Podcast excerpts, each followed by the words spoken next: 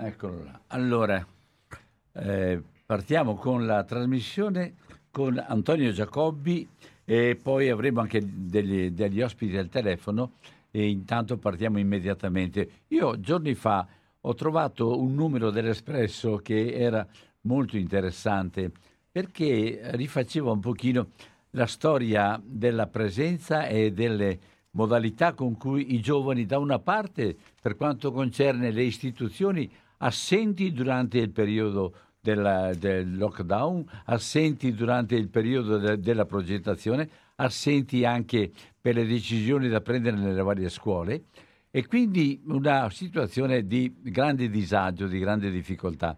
Vuoi un attimo illustrare un attimo questa situazione così come l'abbiamo letta anche, ma anche de, de, delle lamentele che vengono direttamente dalla scuola? Sì, Albino, ti, ti ringrazio. Va bene, mi senti? Tutto a posto? Sì, sento, sì, sento qualcosa. Però se mi permetti, prima, siccome poi parleremo dei NIT e della scuola, eh, volevo... Io, spiega chi sono i NIT. Sì, sì lo, lo, spiego, lo, spiego, dopo, però prima volevo mh, dire una cosa che, che mi ha fatto molto incavolare e la dico anche qui, ho scritto un post sul mio profilo Facebook, perché qualche giorno fa, come tutti ricordano, il ministro Piantedosi parlando dell'operazione che il governo sta facendo sui migranti, ha usato un'espressione indegna di un ministro, certo. indegna di chiunque. Va bene dirla questa cosa, è certo. giusto dirla ancora, non dimentichiamocela, perché al di là della condivisione o meno della politica del governo sui migranti, non la condivido, ma uno può anche non condividere, però non può dire, parlando delle persone che non hanno alle quali non hanno permesso di sbarcare questa espressione testuale, il resto del carico che dovesse residuare. È indegna, è indecente, è inaccettabile. Eh, no, non si può. Devo dire che anche se sono un po', un po' vecchio, probabilmente ancora un po' ingenuo, pensavo che nei giorni successivi magari qualcuno... si scusasse, insomma, o qualcuno si scusasse. Eh, pensavo lo facesse magari il ministro dell'istruzione a nome del suo collega, invece lui ha preferito fare una lettera, anche questa secondo me molto strana e inaccettabile, sulla eh, giornata della libertà ricordando la caduta del muro di Berlino, una cosa importante sicuramente. Speravo che scrivesse, insomma, dicendo mi scuso a nome del mio... perché qual è il punto? Cosa, come insegniamo noi i nostri ragazzi a scuola a rispettare tutti se poi dal ministro viene questa cosa? e nel mio post invitavo... Come si chiama il ministro? Piantedosi, Piantedosi. Era, è un prefetto. Era prefetto all'epoca in cui Salvini era ministro degli interni. Fra l'altro eh, il, il, mattino di Padova l'aveva attribuita questa frase a Salvini. Poi sono andato a cercare la registrazione, invece è di Piantedosi. Una volta tanto non è Salvini responsabile di una, di, di una inaccettabile affermazione. Ci tenevo a dirla questa cosa, insomma, perché davvero non può io invitavo nel mio post gli insegnanti, a prescindere da quello che pensano della politica del governo sul, sulle immigrazioni, però a dirlo agli, insegnanti, insegna, ai ragazzi, insegnargli a essere cittadini se, senza paura. Non è fare politica, è fare eh, educazione alla cittadinanza. Ecco, scusami, ma ho voluto dirla questa cosa perché mi aveva proprio indignato. Ma veniamo a noi. Allora, eh, Albino mi aveva chiamato la settimana scorsa perché aveva letto questo, questa inchiesta sull'Espresso, secondo me importante, e la riprendiamo, insomma, come mi hai chiesto di, di fare. Eh, riguarda sostanzialmente i NIT. I NIT sono quei, eh, quelle persone, quei ragazzi, quei giovani, giovani adulti anche, che non studiano, non lavorano né ricevono una fer- formazione. Si chiamano anche ne ne. E secondo il Censis, eh, sono tanti, sono, eh, sono, in crescita fra i 15 e i 34 anni, più donne che uomini, e, e, vivono situazioni di agorafobia, di depressione di disagio. La cosa che colpisce in questa inchiesta è che eh, siamo il paese in Europa che dopo la Turchia, il Montenegro e la Macedonia abbiamo il maggior numero di, di NIT, che sono circa il 25% eh, con una incidenza che raddoppia al sud. Allora la prima cosa da dire secondo me è che quando parliamo di queste categorie di giovani e di giovani adulti, eh, e su questo insomma, la, la, stessa inchiesta, ma anche altre fonti che ho visto sono concordi, non è che abbiamo un'unica tipologia, sono tipologie diverse, perché sono situazioni diverse. Eh, addirittura eh, si, dice, dice la, la, la, Saraceno, in cui un articolo sempre riportato, parla di non è un'unica omogenea e aggiunge la parola degenerazione della società, perché è evidente che se abbiamo questo problema, il problema è pesante, perché ha delle ricadute poi, soprattutto nelle periferie delle grandi città, ma soprattutto al meridione, eh, persone che non sono intercettate dai servizi, insomma, vivono di marginalità, vivono di marginalità e sono facilmente, al di là del loro disagio, sono facilmente vittime poi della criminalità organizzata. Insomma, le ragioni del disagio sono, sono tante.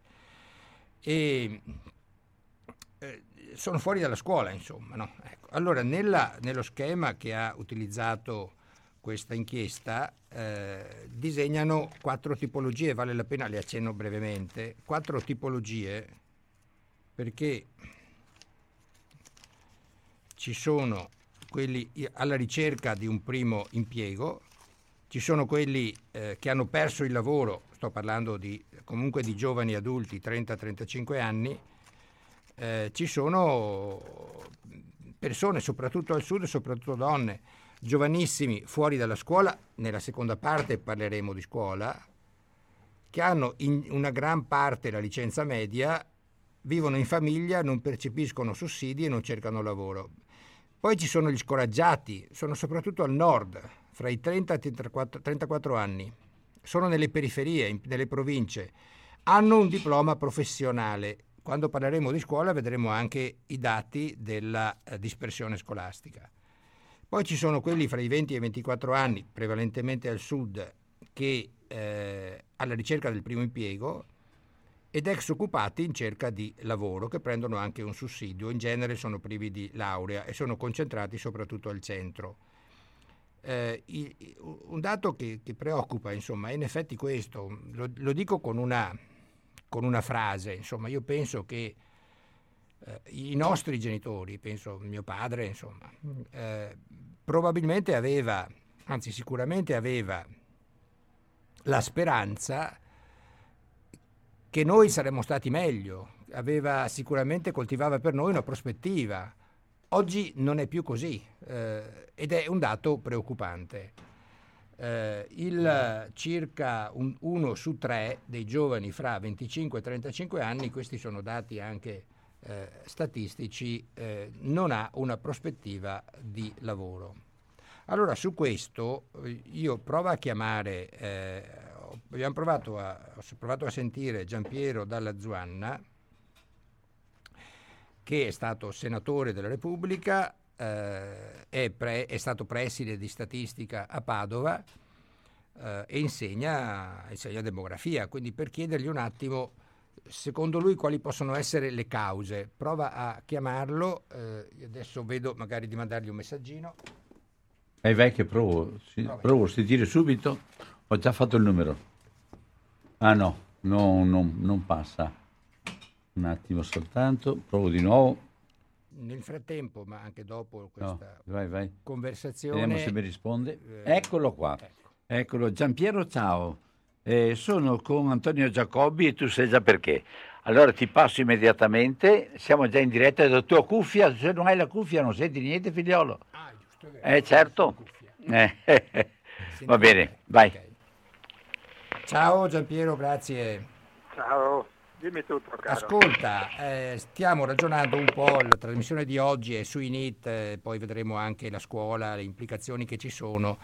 Eh, allora, abbiamo letto sulla in, quell'inchiesta che ha fatto l'Espresso la settimana scorsa che in Italia c'è una percentuale di NIT molto alta, si parla del 25%, eh, categorie diverse, e siamo il paese che ha una percentuale eh, mo- molto alta dopo la Turchia, Montenegro, la Macedonia. Ecco, secondo te, eh, che abbiamo presentato prima, sei stato preside di statistica, il senatore, insegni ancora statistica e quindi forse ci puoi dare un contributo. Quali sono le cause eh, di, di, questo, di, questo, dato, di questo, di questo fenomeno? siamo, siamo in diretta adesso, tutti gli ascoltatori ma eh, io credo che bisogna guardare a due cose di fondo. Ci sono due cose secondo me che bisogna guardare, cioè dal lato della domanda e dal lato dell'offerta quando si parla del lavoro e dello studio dei giovani. Cioè da un lato io ho l'impressione che, eh, in, ah, l'impressione, sono anche dati su questo, che l'Italia abbia un problema di offerta di lavoro, nel senso che i lavori che vengono offerti ai giovani molto spesso sono sfasati rispetto a quello eh, che i giovani hanno studiato. Quindi eh, ci sono ragazzi che hanno certi titoli di studio, superiori o universitari, che eh, non hanno un mercato, nel senso che il mercato insomma, non hanno la possibilità di trovare eh, una soddisfazione rispetto a ciò che hanno studiato. E quindi molti di questi eh, invece di prendere un lavoro per quello che è possono permettersi di aspettare eh, e, mh, fino a cercare di trovare un lavoro vicino a quello che loro vorrebbero fare. E questo è un problema che eh, affonda nel discorso dell'orientamento, eh, nel senso che eh, purtroppo spesso questi ragazzi hanno fatto scuole che non garantivano loro, non eh, che non erano congrue rispetto al lavoro, che, eh, che poss- al lavoro possibile. Ecco, questo eh, è un problema. L'altro problema è proprio sul, eh, come possiamo dire, che il, l'Italia non ha un, un, un, sistema produttivo, un sistema, eh, come si dice, di, di imprese effettivamente eh, in grado di eh, anche persone che hanno fatto studi anche importanti, anche sofisticati, eccetera, eh, preferiscono andare a fare queste cose fuori perché l'Italia eh, non riesce a costruire per questi ragazzi un'offerta che sia paragonabile a quella che c'è in altri paesi. Questo è di fatti il discorso dei net, quasi paradossalmente, è si incrocia col fatto del, dell'alto tasso di emigrazione dei giovani con titolo di studio all'estero. Sono raddoppiati nel giro di una decina d'anni i ragazzi che vanno fuori. Allora voi capite che eh, è un problema grosso, è un problema grosso. Ecco, a questo si aggiunge una terza cosa che mi sono dimenticato di dire, eh, che è un problema enorme dell'Italia, che è il problema del sud cioè noi abbiamo effettivamente in grandissime aree del sud Italia proprio la mancanza di lavoro, cioè il lavoro proprio non c'è, nel senso che abbiamo tassi di disoccupazione giovanile che arrivano, che si avvicinano addirittura al 50%, quindi alcuni dicono eh, cioè, il reddito di cittadinanza, quella, ma non è solo quello il problema. Certo, il reddito di cittadinanza va rivisto, va migliorato, tutto quello che volete voi, ma se il lavoro non c'è, non c'è quindi o in quelle zone si riesce a costruire buon lavoro che effettivamente sia accessibile per i giovani, eccetera, eh, se no lì il problema è proprio di mancanza, di, mancanza di un'offerta adeguata. Eh, sono più i giovani che dall'Italia vanno all'estero da questo punto di vista che noi giovani che entrano in Italia come immigranti. Ma questo eh, dipende un po' da, non, non, credo, è ancora positivo il, il, tasso di immigrazione rispetto all'Italia. Però è vero quello che dice Donaldino che questo tasso si è ridotto fortemente. Cioè noi avevamo un saldo migratorio nel primo decennio del secolo di 300-400 mila unità l'anno, ora abbiamo un saldo migratorio positivo ma di poche, ma di poche decine di migliaia di unità l'anno. Senti, eh, ti ringrazio. Eh, in questa inchiesta dell'Espresso eh, si parla del relativo fallimento del progetto Garanzia Giovani che è nata nel 2016 e si dice che eh, le, fra le regioni eh, in cui eh, i, i net sono più numerosi, Campania, Sicilia, Puglia, ma c'è anche la Lombardia. E perché secondo te? Eh, immagino che sia perché la Lombardia è la regione che ha più abitanti, avendo 10 milioni di abitanti, quindi il doppio rispetto alla Campania, alla Sicilia, alla Puglia, immagino che questo faccia aumentare anche il numero eh. In percentuale non credo che sia così. ecco, mm, però infatti non, qui, non parla, del, parla del, numero, del numero in assoluto e probabilmente questa è la spiegazione perché colpiva un po', insomma, la Lombardia dal punto di vista della, della, disoccupazione è una regione che non è messa, messa, malissimo, però c'è questo dato che dicevi tu che potrebbe essere utile, eh, sia la questione del, dell'orientamento sia la questione della discrasia fra offerta e domanda di lavoro. Secondo... So, Francesco, ti posso fare una domanda io a te, visto che tu sì, mi chiamo Antonio. Qua, che facciamo un Antonio, dialogo. Antonio, non Francesco. Antonio, scusa. Sì. Eh, è questo, eh, tu sei un uomo di scuola, no? quindi hai vissuto anche in prima persona tutto il discorso dell'orientamento. E che impressione hai tu rispetto alle scelte che fanno i giovani e le loro famiglie per la scuola superiore in particolare, perché poi è da quello che parte tutto, no? Cioè, dipende da che scuola superiore fai poi per vedere poi la possibilità anche per chi prosegue all'università oppure per chi vuole lavorare. No. Cioè le famiglie e i giovani cosa guardano specialmente? Ah, io allora, eh, due appunti, due cose. Uno sul versante di appunto cosa guardano i giovani e le famiglie. Ho l'impressione che guardino prevalentemente alle possibilità di offerta di lavoro. Qualche volta anche, anche abbastanza frequentemente, questo è un dato abbastanza evidente, io mi sono letto, riletto in questi giorni un eh, rapporto curato dal professor Salatin eh, per l'autorità garante per l'infanzia e l'adolescenza sulla dispersione scolastica in Italia. Faremo un convegno il 2 dicembre a Treviso come forum delle associazioni professionali e c'è anche questo dato. Spesso succede che a fronte di un consiglio orientativo, ma poi casomai ci torniamo, dato dalle scuole, i genitori si orientano maggiormente verso scuole che secondo loro sono più, dire, più, ambite, i licei per esempio, dove fra l'altro non a caso la dispersione scolastica comunque è, è minore. Questo è un primo problema. Il secondo problema è che secondo me, da quello che, che ho capito, che ricordo, ma senza voler particolarmente colpevolizzare le scuole, c'è un'idea di orientamento su cui bisognerebbe, a scuola su cui bisognerebbe ragionare. Insomma. L'orientamento non è il consiglio orientativo che dà, eh, danno gli insegnanti alla fine della terza media. L'orientamento dovrebbe essere quel processo che consente a tutti i ragazzi, alle ragazze e ai ragazzi, di eh, dire, riconoscersi, ritrovarsi, sapere bene quali sono le loro aspettative. Questo probabilmente consentirebbe anche di aggiustare un po' il tiro. L'orienta- il, l'orientamento non fatto bene è una delle cause della dispersione scolastica che viene individuata dai, dai ricercatori. Ecco, io penso questo. Posso, eh, posso, aggiungere una cosa su certo. questo, un'esperienza personale alla facoltà di scienze statistiche, al corso di laurea di stati- triennali di statistica. Noi eravamo una delle, dei corsi triennali che avevano la maggiore dispersione nel senso che si iscrivevano tanti ragazzi poi che poi non riuscivano mm. a superare il primo anno, perché per tanti motivi. Ecco. E noi abbiamo fatto tutto un lavoro certosino nelle scuole superiori per far sì che arrivassero a scienze statistiche ragazzi che fossero in grado di affrontare scienze statistiche. Cioè, delle volte mm, il, pro- certo. il problema che avevamo noi è che la gente si iscriveva senza rendersi conto che era una facoltà per cui c'era bisogno di studiare, di, di, avere, di essere bravi in matematica e altre cose di questo genere. Ecco, quindi eh, però è stato un lavoro molto faticoso.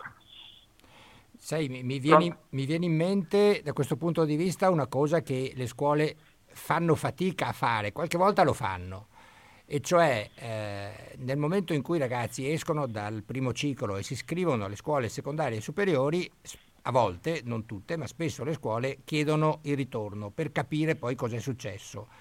Il, quando lo fanno questa cosa fornisce dei dati secondo me interessanti perché certo. ci sono molti ragazzi che prendono una strada diversa e poi eh, già, si perde molto nel passaggio dal primo al secondo ciclo, dalla scuola media alla prima superiore, ma poi c'è una dispersione notevole soprattutto nei primi anni.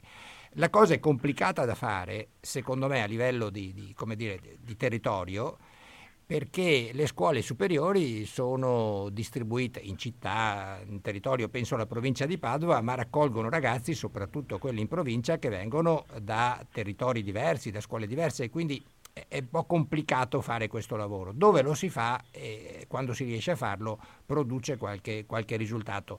La cosa è complicata, mi permetto di aggiungere, sul versante della scuola, su cui a volte sono molto critico, ma devo riconoscere un fatto, che, perché la scuola, ma adesso non vorrei ragionare su quello, su questo, negli ultimi anni è stata, come dire, sovraccaricata di incombenze burocratiche che rendono difficilissima la, la, vita dei docenti, del dirigente, perché tu avresti bisogno nella scuola di produrre riflessione, pensiero, analisi, ricerca, cosa che spesso non si riesce a fare.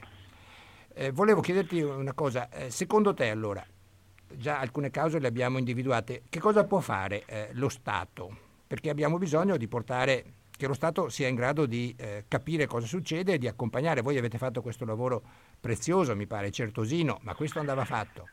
Ma, eh, tua facoltà... ti, dico perché, la, ti dico perché l'abbiamo fatto, eh. Antonio, così ti rispondo anche alla domanda.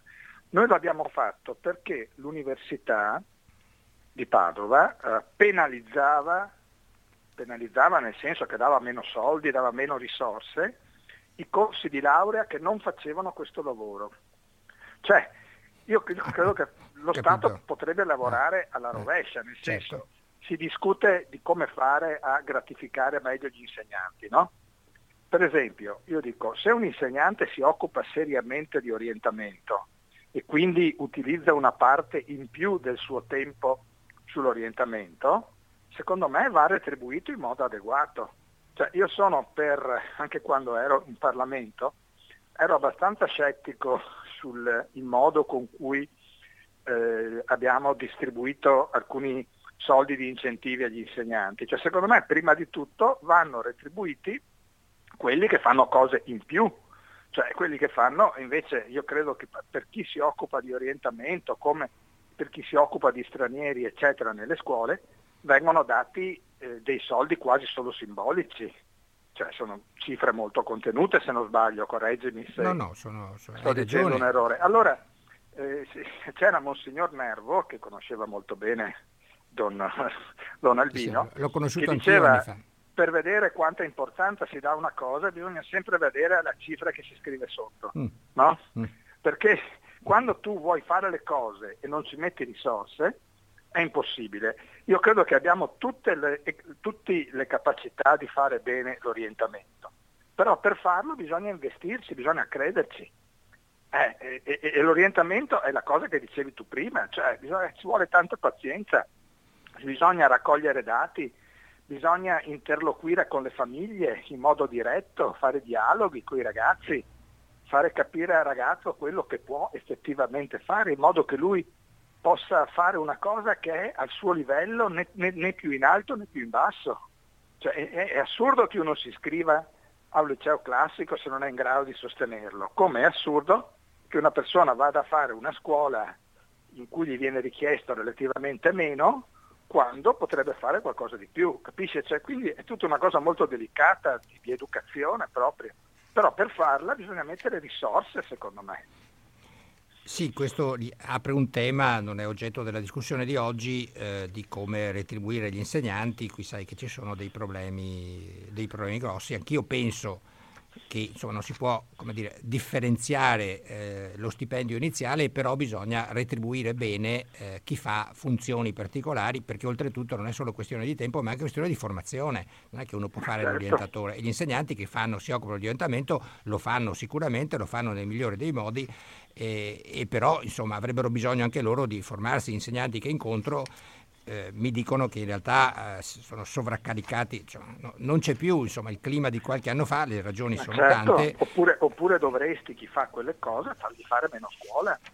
Sì, trovare, Beh, insomma, dici, esatto, invece, esatto. invece eh, di, far, di, insegnare 18 ore, insegni 9 ore, no? Ti dai, guarda, abbiamo... si faceva così una volta, mi ricordo. Beh, Erano insomma, queste persone ricordo... che venivano per esempio chi faceva il vicepresse gli toglievano delle ore, no? Non so se è ancora così. No, adesso. questo c'è ancora a seconda della sì. dimensione delle scuole, però per altre funzioni c'è qualcosa negli ultimi anni. L'organico potenziato ha consentito qualche cosa, ma è troppo poco. Io ho fatto con un gruppo di colleghi, ex colleghi di Proteo Fare Sapere, abbiamo fatto una, un lavoro l'anno scorso, l'altro anno, in preparazione della conferenza nazionale e una delle questioni su cui ci siamo interrogati è che le scuole dovrebbero, non, dovrebbero uscire da questa organizzazione molto rigida e prevedere una differenziazione di funzioni che devono ovviamente essere retribuite. Tu sai che su questo ahimè, insomma, certo. le rivoluzioni sindacali in genere non sono molto, come dire... No, no preferiscono dire diamo un pochino a ecco, tutti ecco, piuttosto che... lei, lei, così, lo penso è vero, è vero eh, cioè, facciamo una premessa, è vero che gli insegnanti in media in Italia sono pagati meno della media europea, questo bisogna partire anche da quello, ecco, però no, no, devi fare differenziazione di funzioni senza dubbio. Guarda, ho qui un intervento che l'avevo scaricato ieri proprio su questo tema ed è giusto dirlo, insomma, perché eh, ci sono delle tabelle che dicono che effettivamente lo stipendio iniziale degli insegnanti rispetto al, ad altri paesi europei mediamente è, quello iniziale non è molto più basso, e però la differenza aumenta notevolmente quello dopo 15 anni di lavoro. Certo, eh, certo. E, e, dice questa, questa ricerca eh, che eh, arrivano a 39.500 euro in media, che è eh, la distribuzione media di un lavoratore dipendente, ma il 30% circa inferiore a quella di un lavoratore laureato. In Francia, per esempio, a fine carriera sono sui 50.000 euro ed è chiaro che questo non aiuta e non incentiva. Sono completamente d'accordo con te. Purtroppo mm. la stessa diciamo, ricerca... Diciamo per i nostri ascoltatori che sono cifre lorde queste. Eh?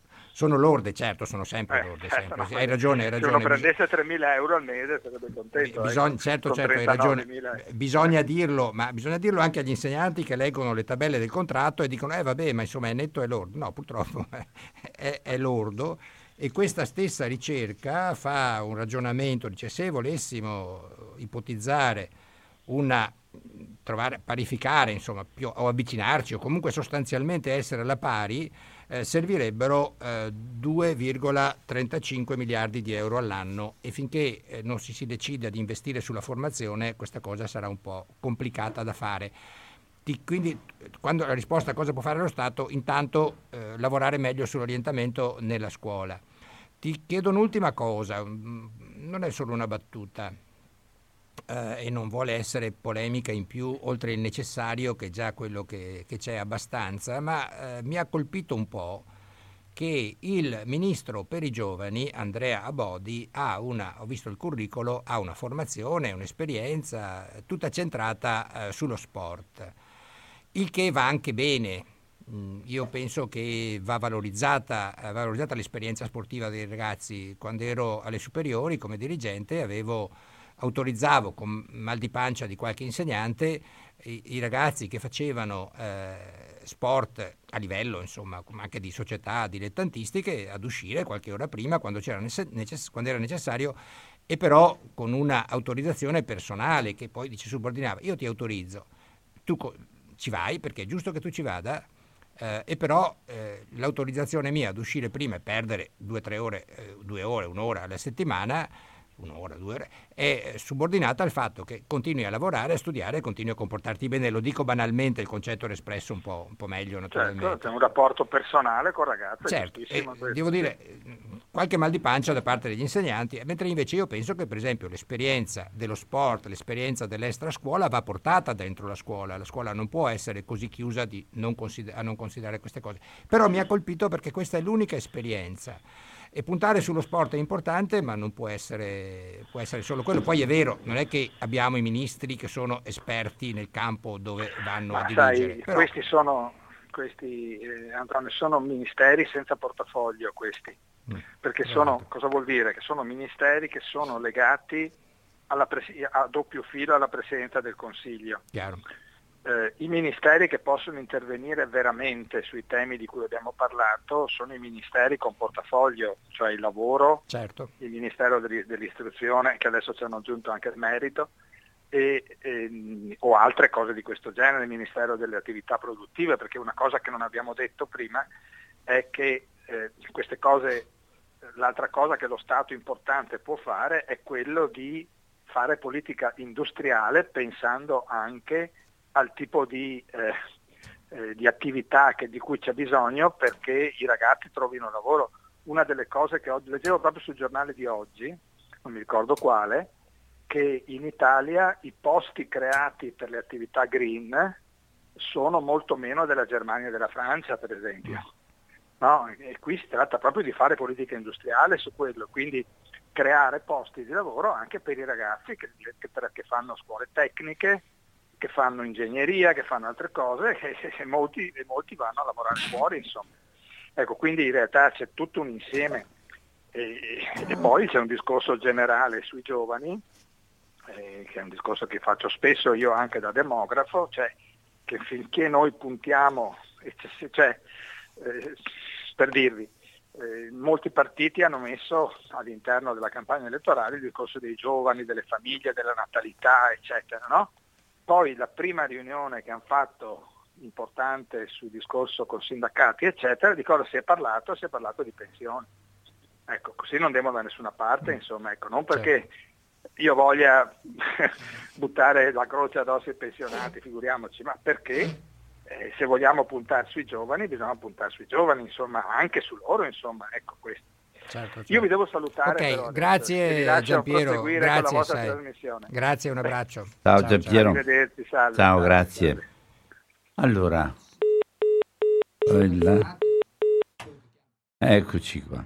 Allora, Antonio, andiamo avanti? Sì.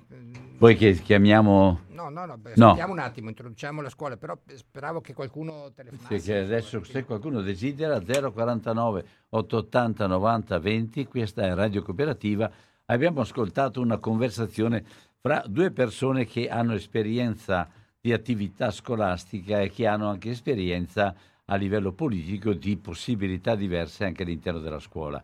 Allora, chi desidera può entrare. Qua abbiamo, a differenza di altre volte, una questione proprio anche tecnica di contenuti che sarebbe interessante anche sviscerare con le esperienze delle persone che a casa seguono i giovani che vanno a scuola.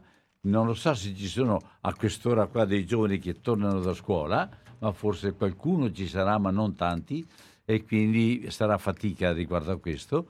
Però è, è bello anche sentire anche i genitori o, o, eh, o anche altri insegnanti che eh, praticano e sono dentro alle problematiche di cui stiamo parlando.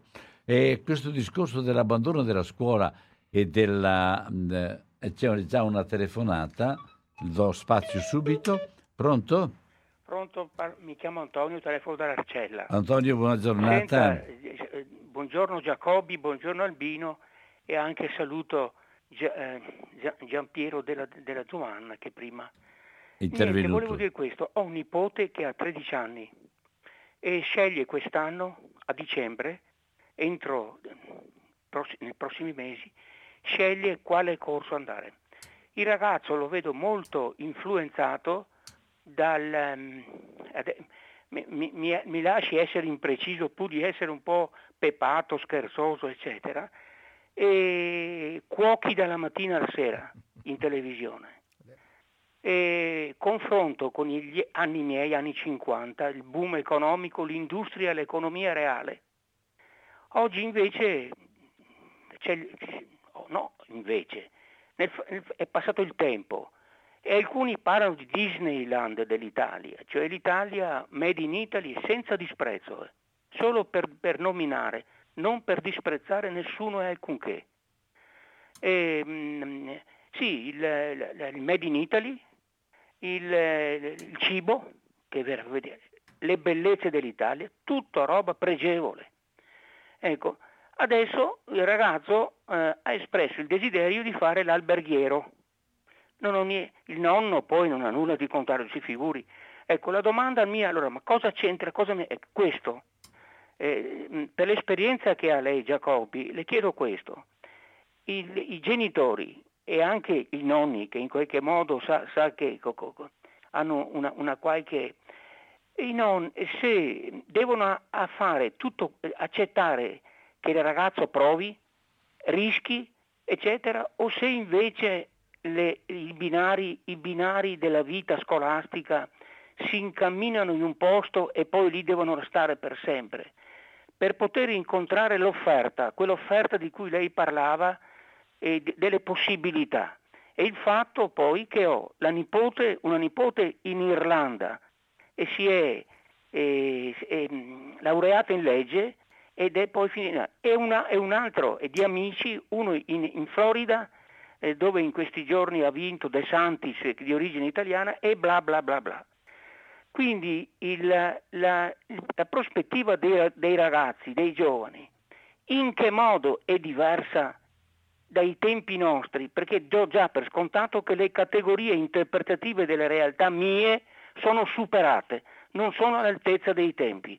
Per cui ascolto con molto interesse la trasmissione, ringrazio Albino de, degli inviti e anche mi piacerebbe sentire la sua opinione Giacobbi. Buondì.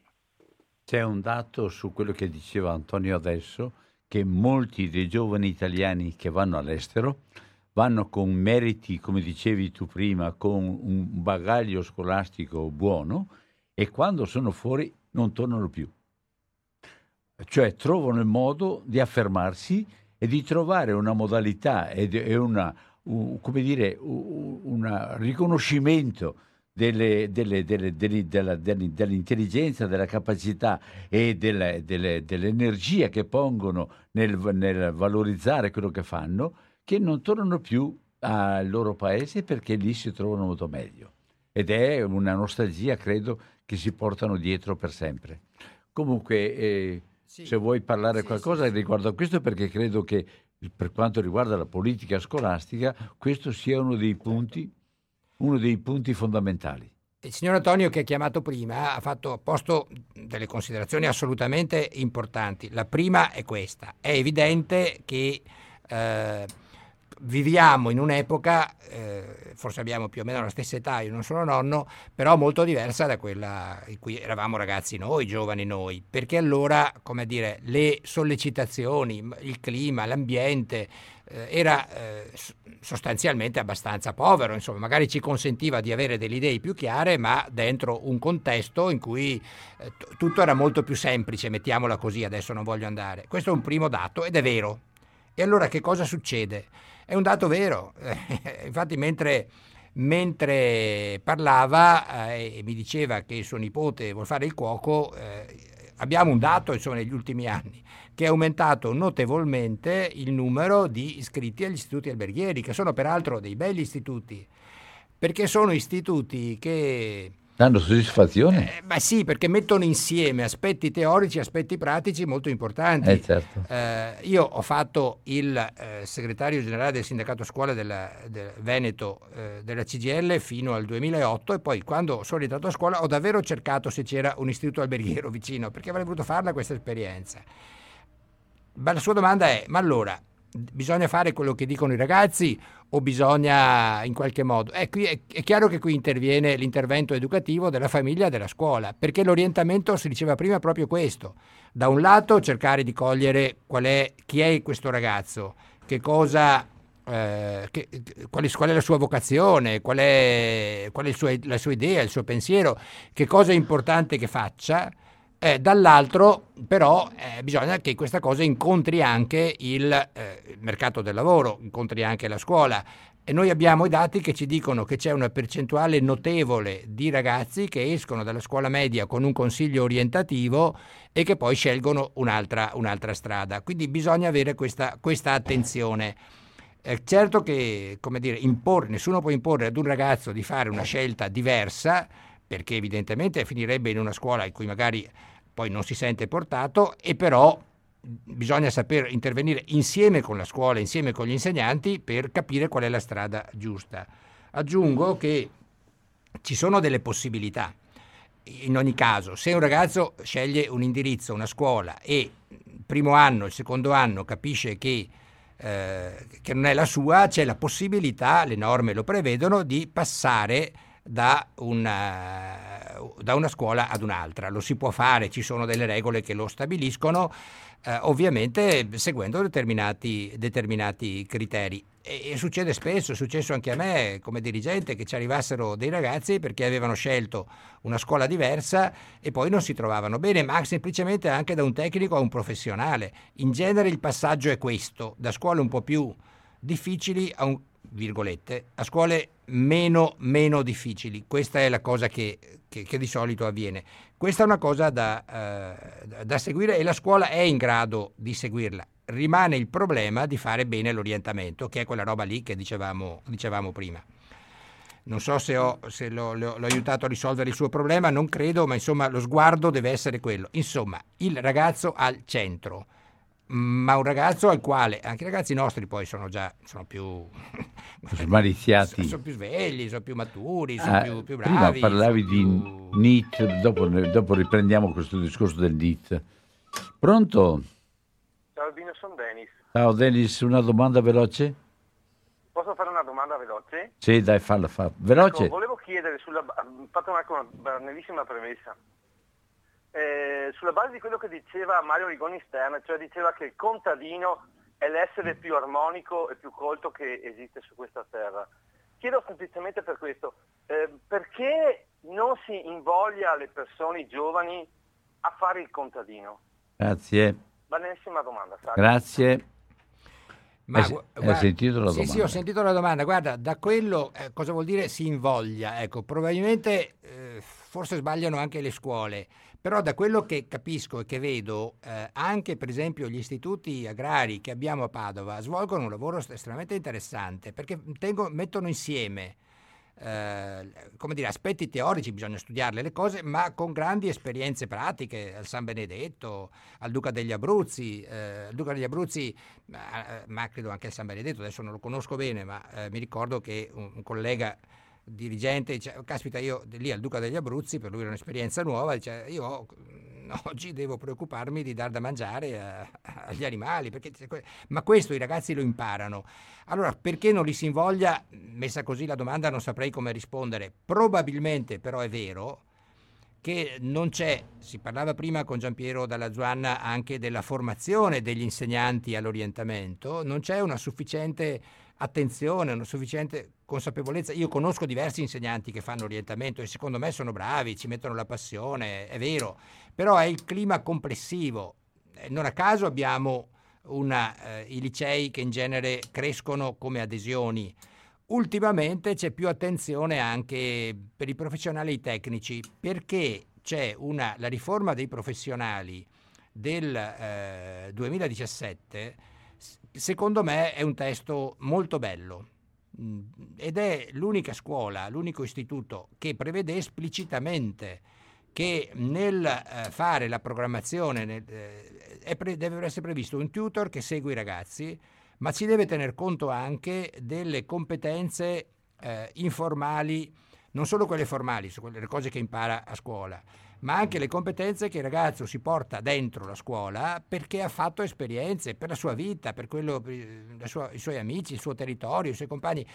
Richiede un lavoro molto alto, tal che io, è molto importante, tal che io ho sempre pensato, dopo averlo letto, che i docenti dei professionali eh, dovrebbero essere pagati di più.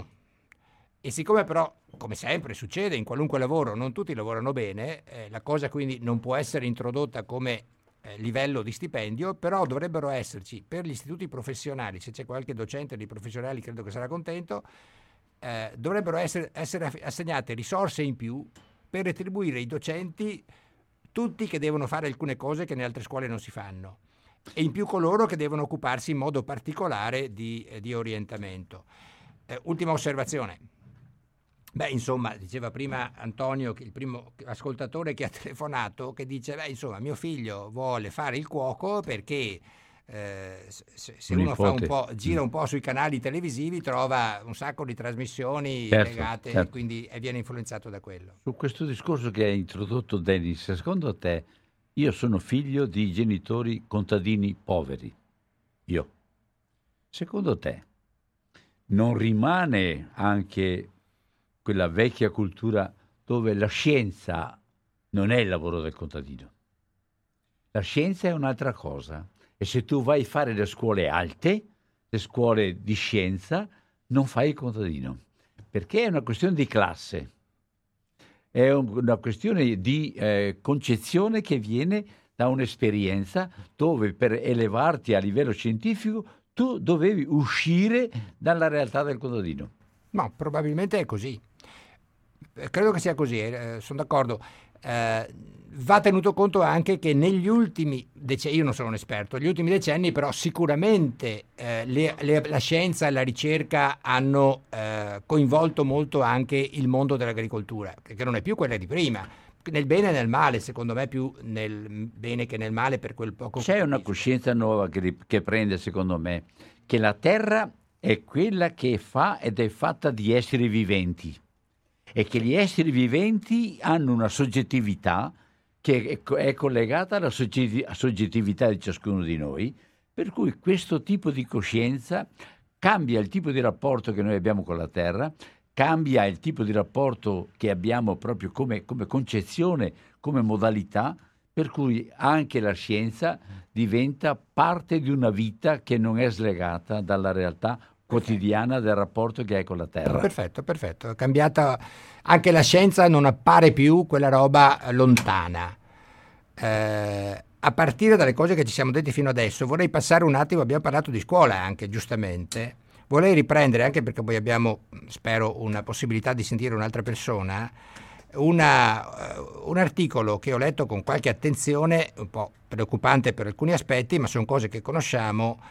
Tu parlavi di classe prima ed è un termine che riprenderemo, sempre in quel numero dell'Espresso di Ludovico Alber, che è il presidente della Fondazione San Paolo per la scuola di Torino, che è una fondazione che aiuta molto le scuole, da quello che ho capito. Allora, in quell'articolo si intitola Segregazione scolastica. Allora, l'ho letto con curiosità, dice, di cosa parla? E in realtà dice una cosa importante, perché dice, è vero che la dispersione in Europa dovrebbe, dovremmo arrivare eh, al 9%, in Italia siamo un po' lontani anche se eh, siamo un po' migliorati. Eh, però dice, segnala un, una cosa e la segnala con una ricerca del Politecnico di Milano che stima, dice, nella sua città ben il 60% delle famiglie fin dalla prima elementare sceglie di frequentare una scuola non di zona. La cosa si è accentuata particolarmente, eh, abbiamo questo dato, è un dato Politecnico di Milano, il 60%, eh, insomma questi sono genitori che scelgono di andare in un'altra scuola, a fuori di quella di zona. La zona. La legge non prevede che devono andare nella scuola di zona perché evidentemente ritengono che altre scuole siano molto più attraenti eh, dovute al fatto, questa cosa è dovuta al fatto che probabilmente, anzi sicuramente negli ultimi anni eh, l'iscrizione a scuola di alunni immigrati rende le cose un po' più complicate e allora molti genitori si spostano e questo è un dato secondo me preoccupante. Preoccupante, perché questo poi comporta delle conseguenze, perché è evidente che poi nelle scuole, come dire, di periferia, eh, finisce che ci sono più docenti precari, dirigenti che cambiano e questo, eh, come dire, quelle condizioni lì eh, diventano condizioni in cui fare scuola bene è un po' più difficile. Insomma, in qualche modo esiste ancora una scuola di classe. Eh, lo dico anche concretamente, passa, e dice, lo dice questo articolo, ma ci sono ricerche che lo dicono anche di Chiara Saraceno, passa attraverso scuola e scuola, ma a volte passa anche attraverso le classi. Io ricordo che sono andato a dirigere, e quindi non è merito mio la cosa che dico, ma di una cosa che ho trovato, in un istituto comprensivo, dove i genitori, quando iscrivono, istituto comprensivo vuol dire istituto di scuola dell'infanzia, scuola primaria, scuola media. In genere nei comuni eh, que- alla scuola media, si chiama secondaria di primo grado, di quel comune arrivano i ragazzi dello stesso comune. In città è un po', un po' diverso, ci sono le zone. Allora, eh, la scuola forma i gruppi classe tenendo conto che siano gruppi eh, eterogenei al loro interno, dopodiché bisogna eh, assegnare alle sezioni. No? Questo gruppo è la sezione A, la sezione B, la sezione C. E i genitori spesso chiedono, cioè, voglio la sezione A. Allora, in questa scuola ho trovato che facevano questa cosa. Eh, formavano i gruppi segue, cercando di farli bene. Dopodiché il, il, il, gruppo veniva assegnato ad una sezione tramite sorteggio davanti ai genitori il primo di settembre, che ho trovato una cosa buona. Sulla scuola però vorrei sentire, adesso la chiamiamo per favore, la Cinzia, Cinzia Mion, Mion, che è, eh, una, eh, è stata dirigente scolastica e psicologa, formatrice e volevo provare a ragionare con lei brevemente come dire, sul ruolo della scuola e le responsabilità della scuola, spero che ries- riusciamo a contattarla.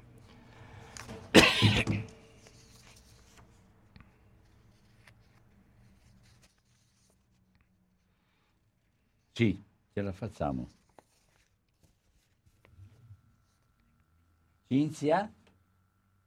Buongiorno, sono Don Galbino e naturalmente passo Antonio Giacobbi. Devo spegnere la radio?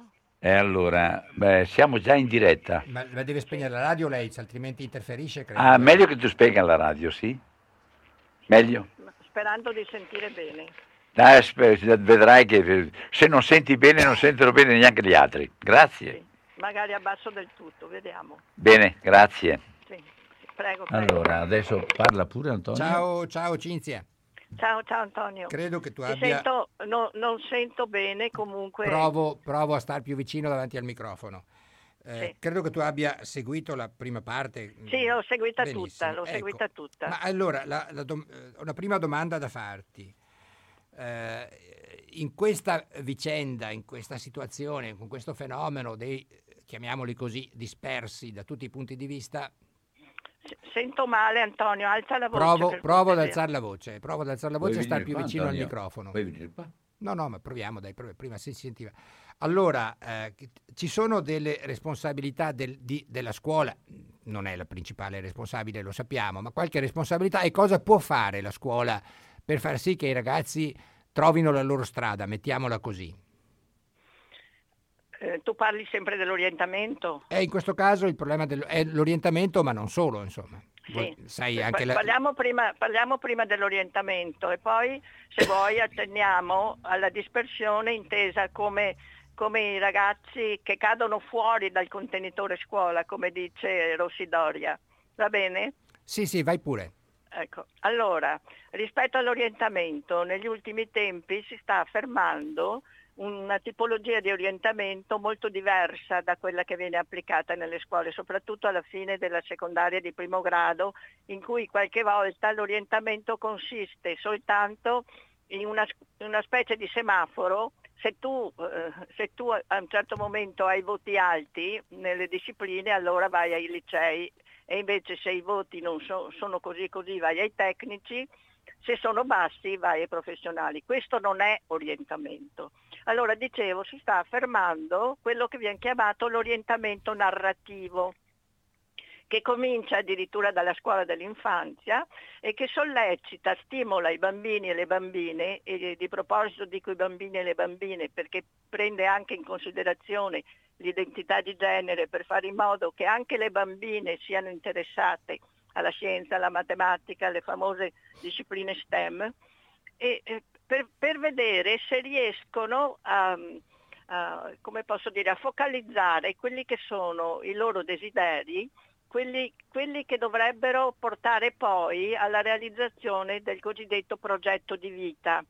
Naturalmente la scuola, l'orientamento narrativo dovrebbe essere inserito però in una scuola che non prende in considerazione solo il profitto, ma che fa emergere l'eventuale talento. Quindi una scuola che si preoccupa di vedere se i bambini sono portati anche per l'arte, per la musica, anche perché no, per la motricità, una scuola che sia meno fissata sul discorso del risultato scolastico. Non so se sono stata sufficientemente stata- chiara rispe- rispetto all'orientamento narrativo. Sei stata, sei stata chiara. E, e- e- e- praticamente, però scusami, cioè, sono molto interessato. Praticamente allora, se le- non è il risultato scolastico in, ter- in termini tecnici proprio dell'insegnamento, del tipo di insegnamento che viene dato dall'insegnante, ma dello sviluppo e delle, e delle potenzialità del bambino o della bambina, eh, secondo te come si fa poi a passare da un anno all'altro e a rapportarsi in modo da essere propositivi in continuazione? Mm, Non ho capito bene la domanda, ossia la scuola continua ad essere la scuola, naturalmente con delle accortezze che adesso dirò, però ehm, ehm, si prende il lusso di far emergere i talenti e li valorizza, quando invece in genere la scuola tradizionale considera qualcosa, eh, qualcosa di, di molto a parte il talento del ragazzo, che quasi interferisce con quello che è il programma di tipo scolastico. Quindi sarebbe Dicevo- una programmazione a- a- per ogni persona. Beh, questo avviene, questo l'ha nominato Giacobbi prima, Antonio Giacobbi prima, quando ha parlato degli istituti professionali. Negli istituti professionali esiste il piano personalizzato col tutor per ogni allievo. Questa è una cosa estremamente bella.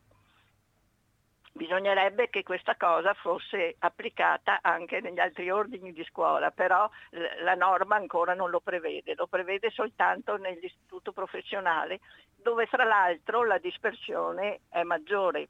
Il problema è che non, non ancora tutti i docenti sono formati ad applicare un tipo di scuola del genere, perché voi sapete che purtroppo esiste una modalità che, che le neuroscienze hanno veramente scandagliato molto, per cui noi tendiamo a riprodurre quello che abbiamo subito.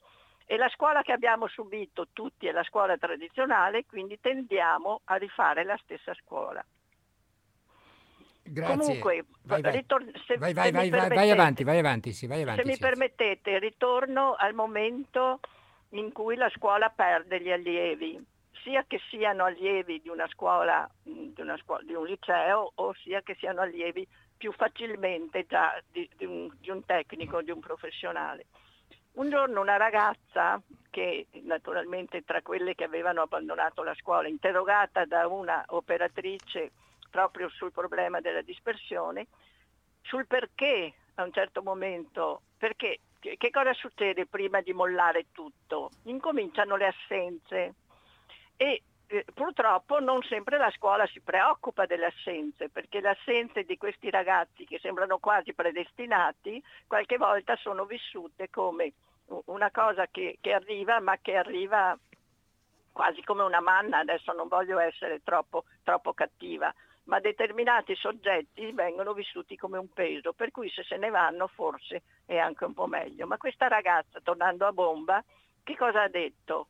Io avevo il cervello spento. Questa cosa mi ha colpito molto, che una ragazza fosse in grado di dire che a scuola si sentiva col cervello spento. Allora voi capite che il problema grossissimo della scuola è il problema di come attivare la motivazione di questi ragazzi.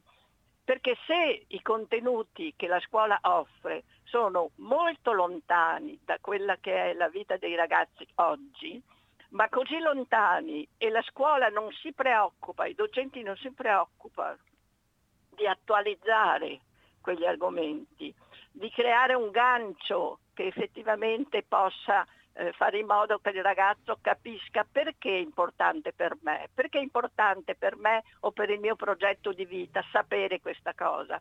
Questo aggancio di riattualizzare eh, deve essere fatto dai docenti, e invece spesso eh, i docenti eh, che, che, che, hanno in testa a volte, adesso anch'io cerco di limitare la, la mia, come posso chiamarla, la mia, la mia verve eh, eh, un, un, po' dissacrante, diciamo così.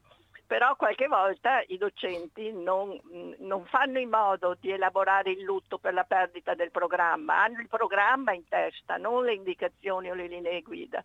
Per cui eh, programma uguale libro di testo ed è quella la linea, non l'attenzione a fare in modo che ogni argomento che viene offerto venga prima problematizzato e in questo modo sollevi la curiosità di sapere, che la, la curiosità e il desiderio di essere competenti, teniamolo presente, sono due motivazioni definite da Brunner intrinseche, vale a dire autogratificanti e ce l'abbiamo tutti, purtroppo, dalla nascita. Purtroppo che cosa succede? Che su queste motivazioni autogratificanti, che fanno in modo che il bambino fin da piccolo voglia far da solo, voglia scoprire il mondo, voglia imparare ad andare in bicicletta, non ha bisogno di una pacca sulla spalla il bambino che impara ad andare in bicicletta, ha soddisfatto il suo desiderio di competenza. Quindi queste motivazioni sono autogratificanti, non c'entrano i voti o le mancette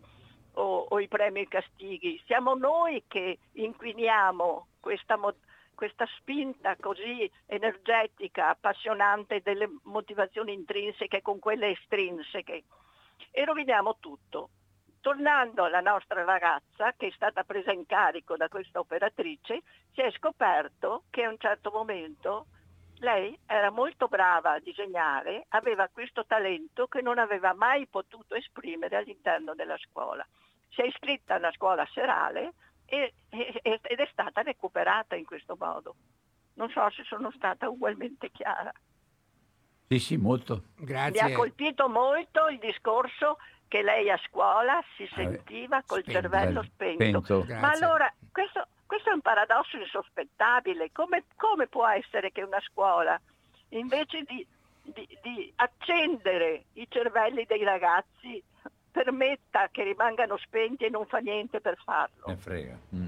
Eh, su- succede, non in tutte le scuole, ma a volte, a volte succede. Cinzia, volevo che tu approfondissi un'altra cosa per Sento, noi. sento poco. Volevo- mi senti adesso? Sì, Eh, ecco, allora c'è un altro aspetto che volevo, eh, volevo chiedere di approfondire, che, che ha molto a che fare con le cose che hai detto adesso, su cui sai sono completamente d'accordo. Ovviamente aggiungo, ma se vuoi lo riprendi, il voto non c'entra niente con tutta questa storia qua, anzi è proprio sbagliato.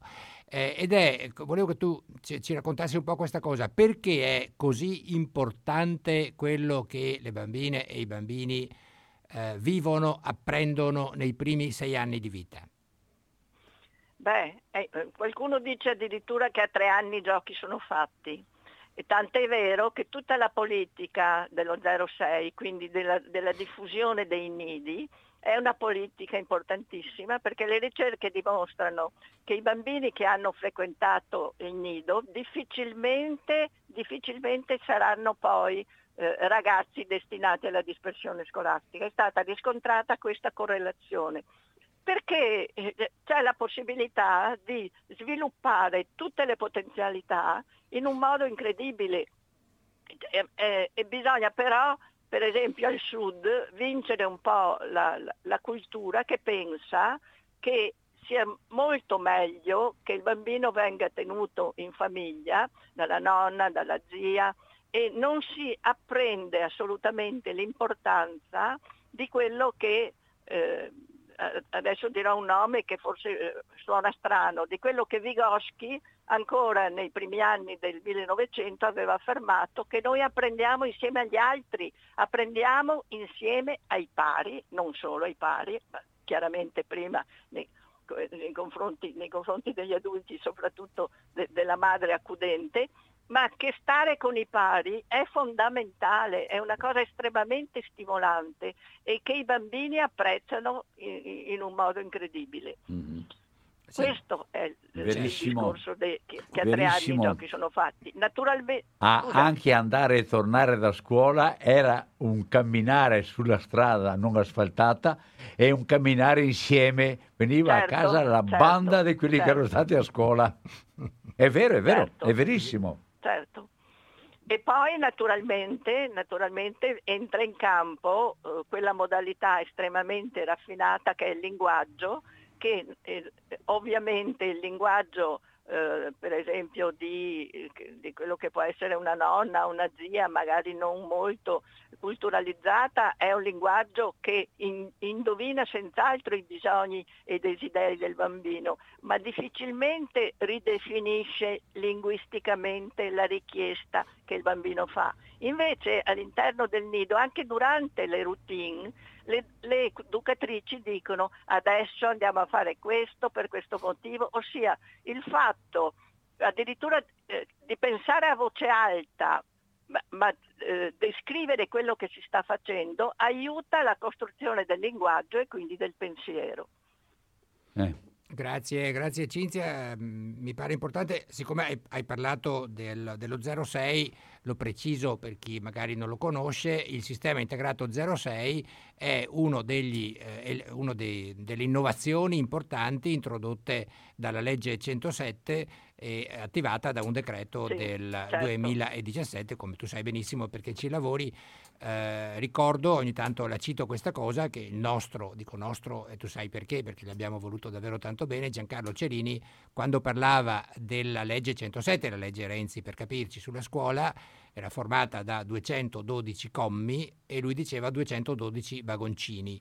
Io, Sì, sì. io chiosavo che insomma di questi 212 qualcuno poteva rimanere benissimo in cantiere, qualcuno era un po' grigio, qualcuno era bello e questo del sistema integrato 06 invece era proprio colorato, straordinariamente Sì, sì. bello. Poi È certo, anche meraviglioso. bisogna, certo, poi bisogna, bisogna lavorarci perché poi devo farti un'altra domanda, ma perché sostanzialmente questa innovazione eh, dice, è scritto nella legge, i, il, eh, i servizi per l'infanzia 03 e la scuola dell'infanzia esce dal novero della risposta ai bisogni e quindi Scusami, se esce dai bisogni per è un un, diritto. un ignorante scolastico come me, spiegami lo 06 anche per gli altri, perché sono diventato vecchio senza essere dentro lo 06. No, no, questo sto dicendo. Allora, noi abbiamo, abbiamo ancora oggi in Italia abbiamo i servizi da 0 a 3 anni, che sono i nidi, ma sono varie tipologie di servizi gestiti dal privato, dai comuni, dalle regioni.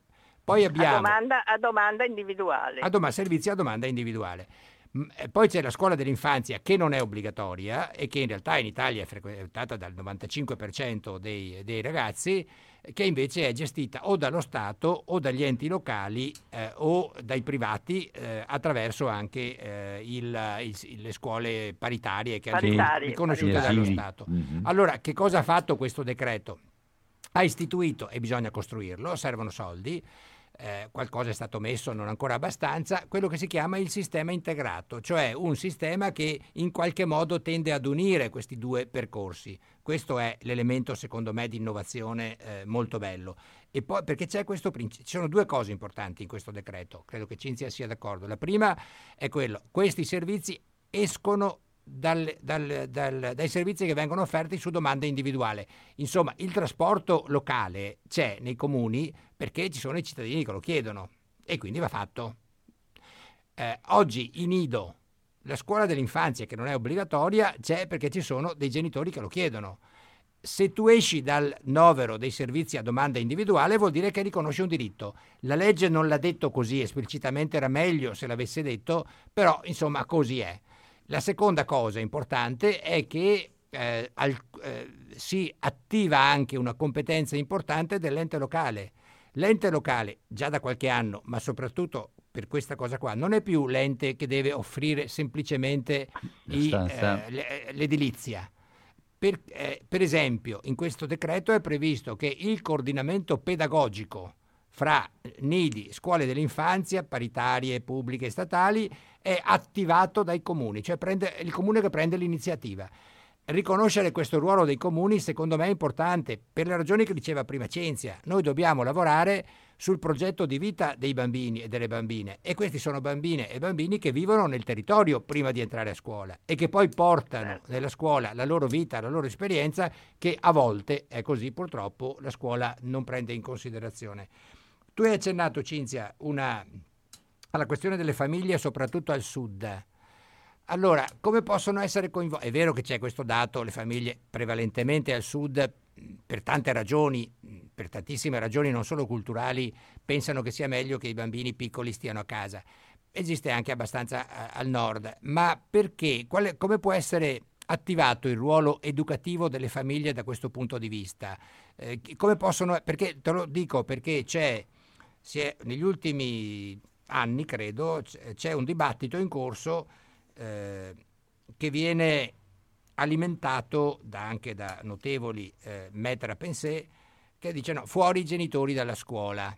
Allora, su- sul rapporto fra i genitori e la scuola e come può essere importante il ruolo dei genitori, a che condizione? Ecco, vorrei che tu mi dicessi la tua opinione. Secondo me è un ruolo importantissimo. Il problema, sai qual è? Che in questo momento storico c'è una grande difficoltà proprio a fare i genitori e i genitori avrebbero bisogno di un sostegno alla genitorialità. Però più hanno bisogno e meno secondo me sono consapevoli.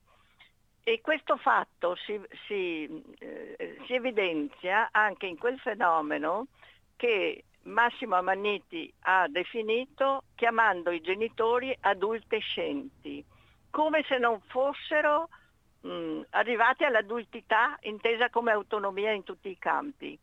Questi, questi genitori adultescenti evidentemente eh, sono genitori perché biologicamente lo sono e anche vogliono esserlo da tutti i punti di vista, ma non hanno, non hanno gli strumenti per poterlo fare.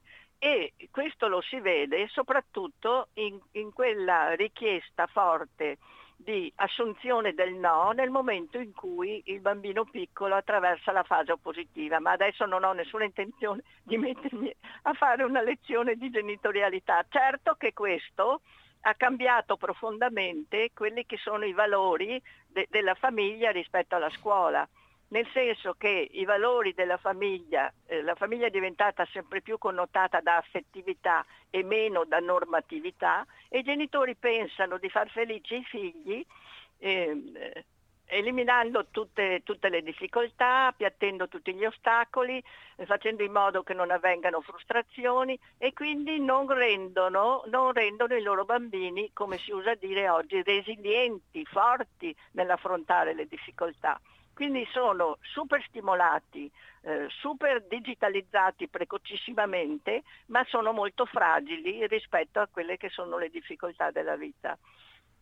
E il discorso di coinvolgere i genitori, oltre che dal punto di vista della formazione che, che, avrebbero bisogno di questo, si può concretizzare poi all'interno di quel patto di corresponsabilità che la scuola a un certo momento offre ai genitori e che non dovrebbe essere un semplice adempimento burocratico, perché loro lo firmano ma chissà quanto lo leggono fino in fondo. Dovrebbe essere illustrato insieme, illustrato non in una serata, in più serate e dovrebbe essere eh, no, non qualcosa solo di, come posso dire, di, di burocratico appunto, eh, ma, eh, ma, qualcosa di effettivo, no, non qualcosa soltanto di di, di apparente, di adempimento, ma, qualcosa che eh, porta la scuola e la famiglia a vincere i, i, sospetti reciproci che qualche volta ci sono.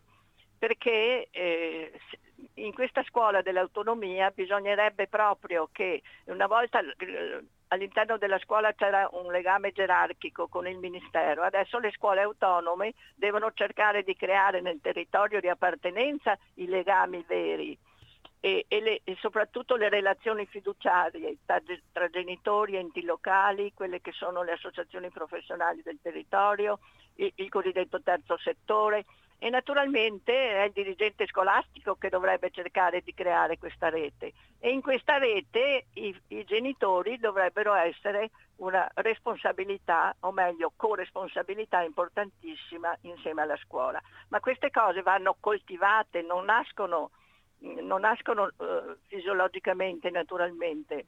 Noi sappiamo che la stampa ogni tanto ci riporta degli episodi addirittura di aggressività da parte delle famiglie nei confronti della scuola queste relazioni fiduciarie vanno coltivate, ecco, ed è, oh, no, no, come ripeto, non nascono da sole.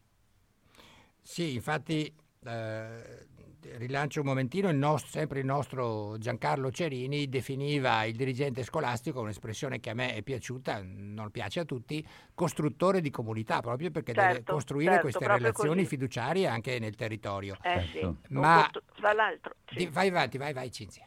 No, no, volevo dire costruttore di comunità tenendo presente che le derive sociali di oggi, come dice Vertecchi, creano comunità diseducanti, non educanti, perché se vedete le derive sociali dell'indifferenza diffusa, de, della difficoltà ad accettare la diversità, di un razzismo crescente, di omofobia, di tutte quelle caratteristiche, narcisismo dilagante, eh, eh, troppo valore dato all'avere piuttosto che all'essere, il profitto al di sopra di tutto, non sarà mica una comunità educante quella che ci circonda. Quindi te- teniamo presente che questa corresponsabilità deve effettivamente cercare di ricondurre la comunità ad essere ancora una comunità educante. Sì, sono d'accordo, lo preciso magari per chi qualche nonno all'ascolto che magari non, non conosce queste cose, eh, Cinzia ha citato il patto di corresponsabilità, è un documento proposto dalla scuola che eh, i genitori firmano al momento in cui lo studente, il ragazzo entra nella scuola media mi pare, non ci sia nella scuola primaria. E in quel documento ci sono scritti gli impegni che ciascuno prende eh, la famiglia si impegna A, la scuola si impegna A, lo studente, sto parlando in particolare dei ragazzi della scuola secondaria di primo e secondo grado, si impegna A. Ed è un bel documento, è un bel passaggio è vero che purtroppo rimane come dire, un adempimento, l'abbiamo scritto, cioè magari è bellissimo ed è lì, e però è poco conosciuto, a volte ahimè anche poco praticato. Anche, poco praticato anche dalla scuola. Mi è capitato di vedere patti di corresponsabilità in cui c'era scritto, per esempio, il, il, docente si impegna a consegnare i compiti scritti entro cinque giorni, che so, e poi nessuno lo sa, insomma, nessuno, ecco, tu sai meglio di me perché è materia tua di cosa, come quanto questo incida nella, nella valutazione.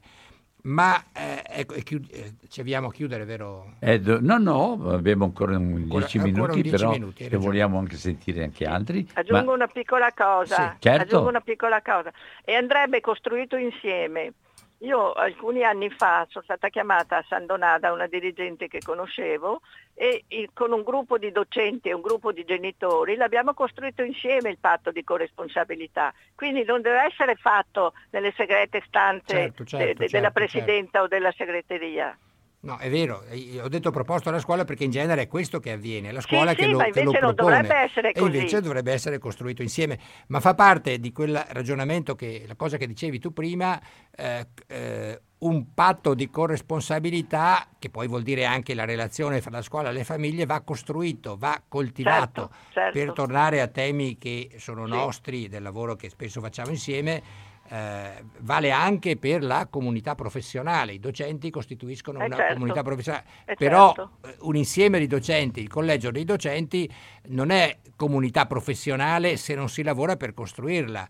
È una comunità chiaro. professionale in potenza, insomma, può sì, diventarlo, chiaro. ma non basta. Oggi purtroppo in questi istituti, anche questo va detto, eh, per attenuare un po' una responsabilità della scuola che spesso c'è, poi tu ogni tanto so che sei un po', un po cattiva nei confronti della scuola, non di tutta naturalmente, ma è, non è che hai tutti i torti, però oggi le scuole, insomma, per il dimensionamento che è stato fatto, abbiamo istituti con 2000 studenti, 1500, 1600, è chiaro che in istituti del genere è complicato che il collegio docenti diventi comunità professionale, allora i dirigenti devono organizzare dipartimenti, gruppi di lavoro, si può fare, in molte scuole lo si fa, abbiamo dei bravissimi docenti e bravissimi dirigenti, perché se un collegio docenti si riunisce per approvare 10 punti all'ordine del giorno è evidente che lì la comunità non c'è, insomma, scattano altri, inevitabilmente altri, altri meccanismi.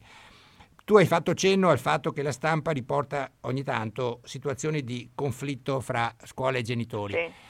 Eh, dipende un po' dalle cose che, che, hai detto, descritto molto bene rispetto al tipo, al tipo di società. Vale la pena di ricordare che da alcuni decenni eh, viviamo in una situazione culturale, prima ancora che politica, in cui ha inciso pesantemente il neoliberismo. Quando la teacher poi scriveva non esiste la società, vuol dire esiste l'individuo ed è chiaro che se questa è la cultura che è passata, purtroppo oggettivamente è passata, c'è, insomma, abbiamo bisogno di fare di lavorarci. Ora, per quanto riguarda e poi chiudiamo il conflitto con la scuola eh, fra i genitori e la scuola, io mi sono convinto per, per esperienza, per, per ricerca, insomma, che se la scuola è sufficientemente autorevole e quindi riceve la fiducia dei genitori e sa dialogare con i genitori, secondo me il, la conflittualità si abbassa, non si elimina magari del tutto, ma si abbassa. Però devi, la scuola deve saper ascoltare e ascoltare i genitori non significa dovergli dire sempre di sì, perché la responsabilità, eh, c'è una responsabilità della scuola. Cosa ne pensi? Io penso che... Mi, mi hai, fatto, hai, fatto, la domanda a me? Sì, sì, a te sì. No, no, io penso che eh, l'ascolto deve portare al confronto eh, perché può essere anche eh, che ci sia una specie di subalternità per non, ave- per non aver grane. Allora vediamo cosa vogliono i genitori. Per esempio quel discorso importante per cui abbiamo perso una volta l'occasione di, dell'abolizione del voto numerico alla scuola primaria, perché la, la domanda fatidica che è stata data eh, che è stata fatta dal Presidente del Consiglio di allora è stata ma i genitori cosa vogliono? I genitori vogliono i voti e voto sia. No, non può essere così. per, per, per, consenso, per facile consenso oppure per non aver grane. Ecco, allora bisogna imparare il confronto, che è molto diverso dal facile consenso e non è, e, e non è una cosa da poco. La scuola di oggi, che, eh, che sorge all'interno di una società eh, multi, multiculturale, multireligiosa, eccetera, in, in tutte le indicazioni, le linee guida, eh, si dice che deve insegnare il confronto con punti di vista diversi. E questa è una competenza molto importante, se vogliamo anche difficile, ma questa è una competenza valoriale importantissima. No, sono, sono completamente d'accordo, ma eh, eh, il conf- ascolto, ascolto i genitori, mi confronto sì, perché... L'ascolto, l'ascolto per, per, il confronto. Per il confronto, dicevo. certo. Dopodiché è necessario che la scuola si assuma la responsabilità senza essere, hai ragione tu, sono d'accordo, subalterna. Non si fa, sì, questo certo, vogliono i genitori e, e certo. quindi eh, lo faccio. Perché in questo caso, e succede a volte, eh, perché mi è capitato di sentire docenti che mi raccontano ma sai il dirigente ci ha detto con i voti di stare a fare così perché sennò poi i genitori e questa è una cosa proprio eh, no, ecco questo è questo che non deve succedere certo, è certo. questo perché poi quando succede l'effetto che ha non è solo sul singolo caso, su quella storia lì, in quel momento lì, è un effetto distorsivo del rapporto fra sì. le istituzioni e i cittadini. Certo, istituzioni che devono essere devast- devastanti, sì. sono d'accordo con te, devono essere al servizio, devono essere amiche dei cittadini, ma essere amica dei cittadini, la scuola amica dei cittadini non è la scuola che, che dice sempre di sì ai genitori, come il genitore, lo dicevi prima, eh, non fa bene il suo lavoro se dice sempre di sì al figlio, se, i famosi certo, eh, no certo. che fanno crescere, insomma, no? per, Certo. per citare un famosissimo libro di cui adesso non Concludiamo ricordo la- l'autore. concludiamo la Possiamo concludere, grazie Cinzia, un Sì, abbraccio. niente. Cinzia, grazie, tutti, grazie saluti tante, hai idee dirette, precise e, e anche molto chiare. Grazie, Grazie a te, grazie a tutti e due. E grazie, grazie agli ascoltatori. buona giornata, Grazie altrettanto. salute. Allora possiamo Allora, chiudere? Antonio, eh, dico grazie anche a te a questo punto, se vuoi concludere e salutare. No, allora, g- grazie, mh, spero che, la- che sia stato utile quello che, che- che ci, siamo, che ci siamo detti. Mh, Sarebbe importante un'altra volta che vengo, ma se riusciamo a, fa- a far parlare di più anche eh, Gli ascoltatrici, ascoltatori. ascoltatori, Forse certo. non so se è colpa mia perché parlo troppo, perché dico no, non lo so, però comunque- magari mi, mi devi comunque- correggere. Comunque Grazie, rimane aperto e ci troviamo ancora molto volentieri. Ringrazio anch'io e vi saluto e vi auguro buon pomeriggio. Domani eh, credo che non potrò esserci e allora vediamo un po' co- cosa succederà perché mh, probabilmente dovrei fare un salto a Sarajevo. Buono, vi saluto e vi ringrazio. Ciao a tutti.